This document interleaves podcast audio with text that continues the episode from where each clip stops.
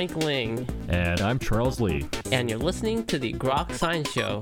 That's right, it's a weekly look at the world of science, technology, and their effects on our daily lives. Coming up on today's program, Mr. Seth Fletcher will join us to discuss Einstein's shadow. So stay tuned for all of this. Plus the Grokatron 5000. And our world famous question a week. Coming right up.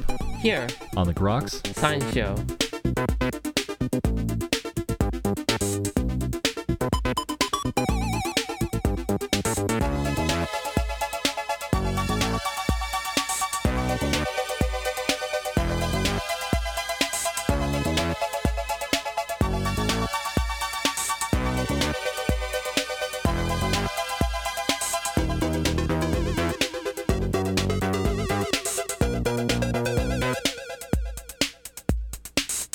Welcome back to the Groks Science Show. Well, a black hole. We've all heard of it, but of course, no one has actually ever seen one. Well, how do you see something that can't be seen? Well, this might soon change. Uh, joining us today to discuss this issue is Mr. Seth Fletcher. Mr. Fletcher is the author of the new book Einstein's Shadow, A Black Hole, A Band of Astronomers, and the Quest to See the Unseeable. And uh, Mr. Fletcher, I'm very pleased to have you today on the Groks Science Show. Glad to be here. Thanks for having me. Certainly a, a, fascinating story. Certainly a fascinating book you've written here, uh, talking about the quest to get a picture of a black hole. But I'm curious, how did you become interested in this story? So, early 2012, I learned about this project called the Event Horizon Telescope from a colleague of mine. Uh, her name's Katie Peek. She actually did uh, the illustrations for the book. Um, I was working at Popular Science at the time uh, as an editor, and I just thought it sounded completely impossible to see the event horizon of a of a black hole. It just kind of just the barest description of the project kind of blew my mind, and I didn't understand how it was possible. So I started looking into it, and I went up to Boston to uh, visit Shep Doeleman, the director, at his office at MIT Haystack Observatory, and I ended up writing a story about them for Popular Science, and I went to Hawaii with them for a week uh, and spent a few nights at Mauna Kea. Um, and uh, then it just seemed like a story that I could track for many years, and I wanted to see it through. It seemed like a book to me, and uh, so that's kind of took off from there. And indeed, it is it is a story that lasted many years. You, sort of talk about first the theoretical underpinnings of it, and then slow burn of getting all these telescopes online. I, am curious. I mean, this is really a, it's almost century spanning in a way. Yeah, I know. I've I've had people ask me what is the time period that the book covers, and it sort of depends on whether you start with Einstein or not. I mean, there are a lot of books about Einstein, so I didn't want to spend hundred pages rehashing uh, history that's in many, many other books. So I try to keep that part tight and focused. But the, the astronomers have been working on this more or less, it depends on where you start counting, I guess, decades. The official Event Horizon Telescope project has really been around since 2012 was the kickoff meeting. And then I followed them for six years. I didn't think it was going to take that long, uh, but the project got delayed as big telescope projects do. So it took them longer than they expected to execute the full Earth sized telescope observation. So the book took that long too. And now we uh, wait for their results. So, what is the Event Horizon Telescope project and how's it supposed to visualize this black hole? Yeah. So, so the Event Horizon Telescope is a not really a physical telescope. It's a virtual telescope. And some people just say it's an experiment. It's a group of upwards of eight radio observatories on different continents, and they all operate, they all observe the same thing simultaneously. And then they record that data on hard drives and they ship those back to a supercomputer correlator, uh, where a correlator engineer combines all that data into a single master data set. And because of this technique called very long baseline interferometry, they can mimic the resolution of an actual literal Earth sized telescope. Uh, they don't collect all of the information. They don't collect as much light, nearly as much light as an actual Earth sized telescope would collect. So there's a lot of fancy workarounds that they have to do to, to make images. But that is basically how the virtual telescope itself works. And it can take a picture of a black hole because of just a happy accident of nature. So Sagittarius A star is the supermassive black hole at the center of the Milky Way. It's about 26,000 light years away. And it happens to be the right size that at that distance, an Earth sized telescope can resolve, we think, its shadow. And what we mean by a shadow, some people call it a silhouette. A black hole itself is definitionally unseeable. It traps all light that goes in. But because of the extreme warpage of space time around the event horizon, it casts a shadow. It sort of traps traps light against its own emission, and and that shadow is what they are hoping to see. Not a, a, direct image, but more sort of the influence of the black hole on light going around it. Yeah, you know, I mean, they say direct imaging, directly imaging a black hole, but they also say directly imaging the immediate environment of the event horizon. I mean, what we're seeing is outside the event horizon. The shadow, it's as close as we will ever get. I mean, we can keep making better and better images of that area and that shadow.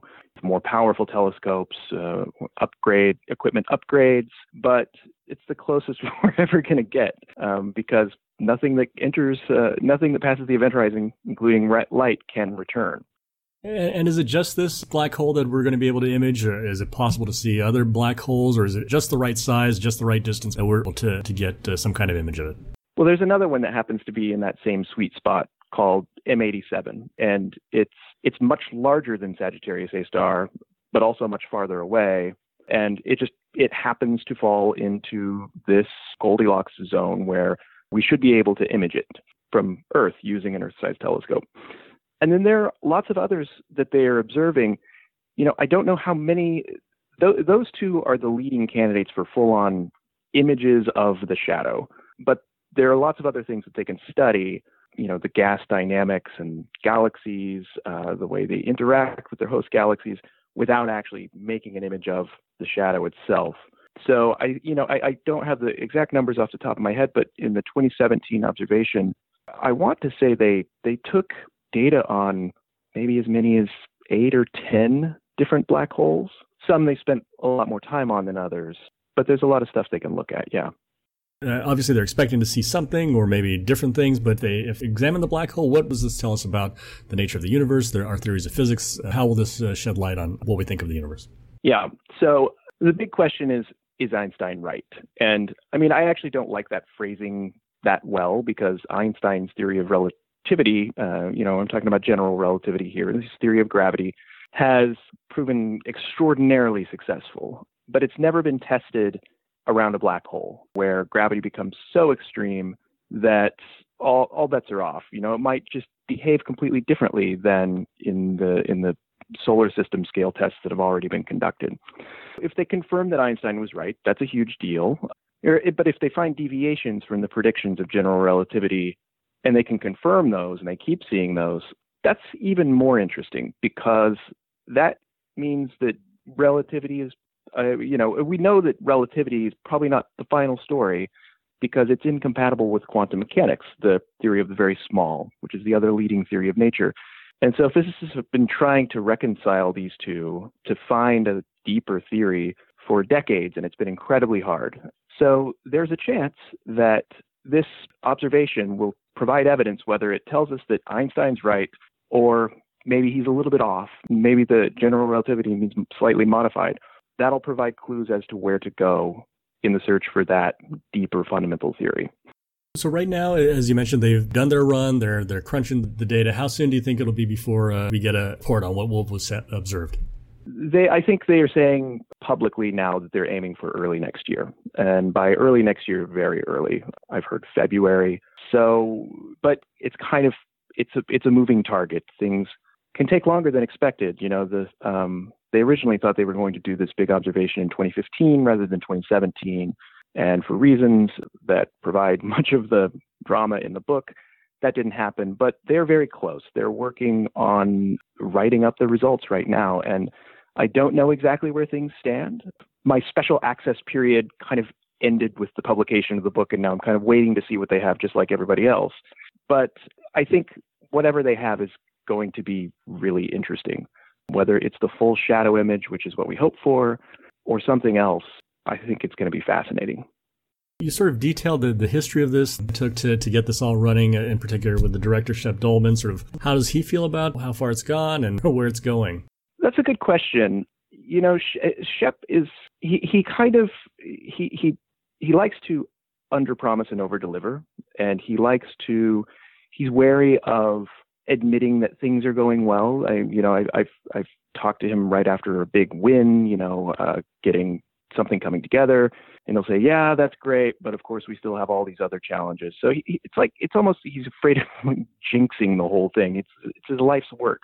So it's hard to say. I would imagine that things feel really exciting, but uncertain right now because they have to get these results out the door and get them published and then you know they need to keep replicating them they have to hold up to scrutiny. So my sense is that he's probably cautiously optimistic but he's being very cryptic which also makes me think maybe they have something really great. I suppose we'll just all have to wait and see uh, what, what the announcement is. Not that much longer yeah. Is this sort of project uh, uh, the likes of which is unique in astronomy, getting all these people together and all this collaboration, or, or is this kind of the way astronomy's done now? Well, you know, I've had a lot of people tell me that people have been building continent intercontinental interferometers for for decades. What's technically challenging about this is that they're using the highest frequencies of radio light available, right where radio sort of crosses over into the infrared realm, and that's technically incredibly challenging, and it's only possible because computing power. That was what really made this possible. They're using physics engines like are used in, uh, you know, they're using a lot of technology that's now off the shelf, but it just wasn't possible even in the early 2000s. The other big thing that I think is fascinating and, and timely is that the, ultimately the hardest thing for them to overcome were sort of human challenges of agreeing to an organization and, and everybody kind of finding their place in it. And I thought that was fascinating because it sounds kind of corny, um, but it was actually true. You know, there there was a point where it kind of had all the equipment installed and everything seemed ready to go, but they were still try they were still struggling to figure out this organization, still struggling to get past cultural differences and um, differences of work in ways of working. So I was struck by how just universal this story is in terms of the people under pressure at work. I think, I hope that people read the book, they'll find it incredibly relatable because as arcane as this project is and as specialized as these people are with their skills in education, you get a bunch of people like this together and you put them under pressure and give them a deadline and an incredibly high stakes goal, they start to look like a team of software engineers under a hard deadline or a team of journalists under a hard deadline.